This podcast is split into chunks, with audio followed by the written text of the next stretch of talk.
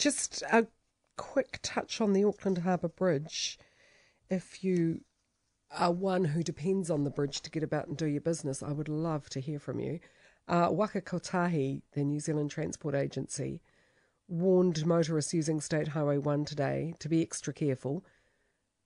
Gusts were nearing the 70k mark early on, and the New Zealand Transport Agency is now telling the public that transport authorities would not hesitate to close lanes or even close the bridge itself for short periods of time for safety precautions. They're particularly worried about, obviously, motorbikes and high sided vehicles like the trucks that spilled over, um, causing the damage to the infrastructure that needs to be repaired and um, causing the massive gridlock of traffic. So, if this is going to go on while they do a patch up job, I have to admit I would be most uncomfortable crossing that bridge at the moment. I would I would take the long way round. I've been nervous of those bits on the side for ages. Um, they say that they may have to close some lanes of the bridge if wind gusts exceed 80 k's per hour, and that will continue for the foreseeable future. Usually quite gusty in spring, so it's not like this is going to go away anytime soon. It does seem ridiculous. How close are we to a plan B? You know, some years ago, and this was in 2013 in a speech to the Auckland Chamber of Commerce, and referenced this last last week, uh, then Prime Minister John Key said heavy truck access may need to be increasingly managed from around 2021 as the bridge started to see out its days. Joining me now is former Prime Minister Sir John Key. A very good morning to you. Hello, Kerre. How are you? Very well, thank you. But I'm not going to the shore anytime soon if I can help it. Would you travel? No. Would you travel over that bridge? Uh, well, I would if I had to, but um, yeah, I mean, look, the simple facts of life are is that we need an alternative, and the problem you're dealing with is that you run into the your stock standard things. It takes a lot of time, costs a lot of money. But yeah. it's a bit like the CBD rail tunnel. I mean, we backed that in the end not because we thought it was value for money, it's cost more and all the rest of it, but it, it ultimately unlocked infrastructure opportunities in Auckland. So you went yeah. from 12 trains an hour to 60. It was like the alternative hard bridge. I mean, tell me it's ever going to get cheaper or ever get shorter yeah. in duration to build an alternative. It's not. So you might as well get on with it. And especially at this time when we're looking for shovel ready projects, a plan B would be the way to go. Yeah, I mean, all these things are going to take time, and that's the reality. I mean, I think most people would accept you go for a tunnel. I mean, I heard sort of some nonsense the other day, people trying to say, well, it wouldn't include cars or trucks or, you know, it would only be rail. I mean, that's just rubbish. I mean, mm. look, we don't have very good rail infrastructure um, going north anyway. Um, you know, we're, we're, a city largely driven off buses as, as, a form of public transport. Um, yeah, okay, out west where the rail is and stuff, and, and, down south that works. But if you go and look at the North Shore, there's a reason why they had a bus lane there, and that's because you know they don't have rail servicing the North Shore. So if you're putting in an alternative harbour crossing, I mean, it'd be ridiculous to, to not have that, including you know cars and, and, and buses. But I mean, my view is that yeah, whether you like it or not, Auckland is home to about 1.4 million people. It's on its way to 2 million and more. We add hundreds of cars a week, and frankly, we just have to have better infrastructure or gridlock's going to get worse and worse. If you could see that there were going to be failings and you know that there were go- there were going to be problems um, from around 2021, it's just about six months earlier than you thought. Um, why aren't we seven years down the track towards a plan B, a tunnel or another bridge?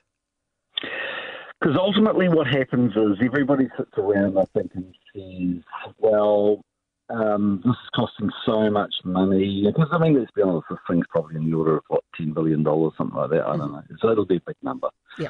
And so at the time, I've got to say that it seemed like an awful lot when net debt in New Zealand, we were keeping it under, I think, under 70 billion from the top of my head. But, yeah, you know, so it seemed like an awful lot of money and, and and sort of people say, well, we can lumber along, and there's always these arguments that you know there'll be less cars because people use Uber more and all these other alternatives. But but the truth is that most people do buy a car.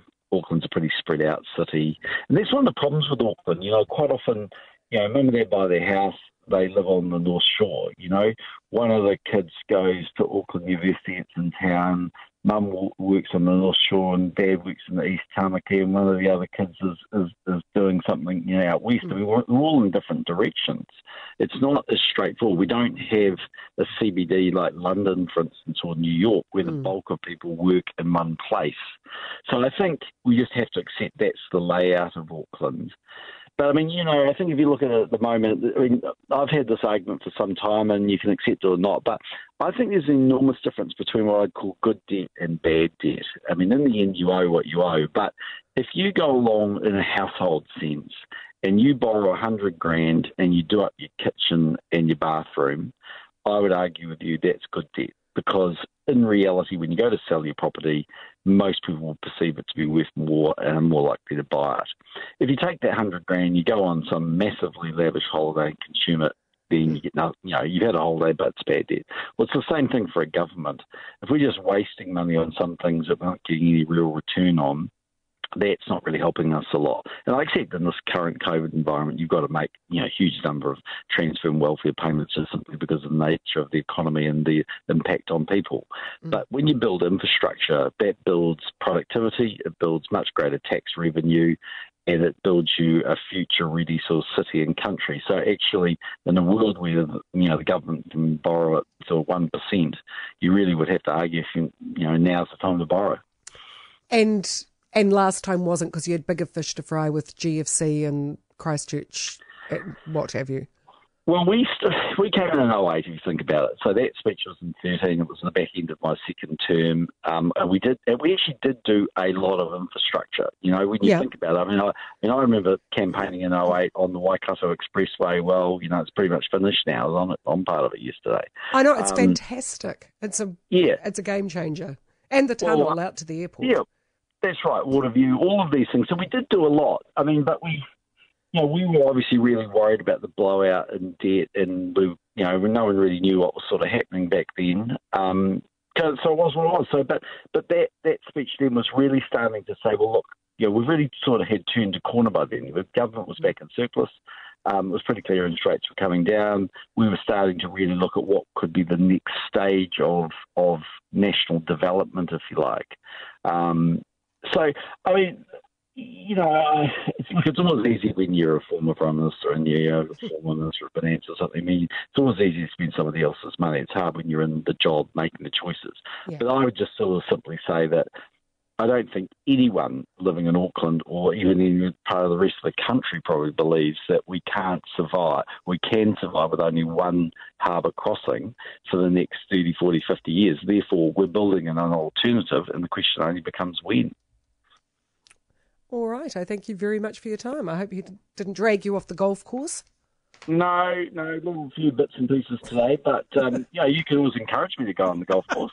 And you know, last time I saw you, you were doing a charity fundraiser. We were we were doing a charity fundraiser together. The beautiful thing was we didn't have to cross the harbour bridge. I only had to cross the road because it was our neighbours right across the road from our house. It was a lovely thing, you know.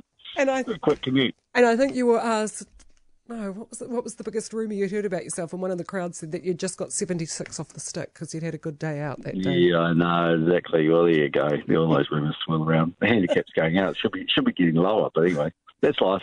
The You've listeners got, don't want to hear about my golf handicap. You've got summer to work on it. Thank I you. Do. Thank you for your time, Sir John Key.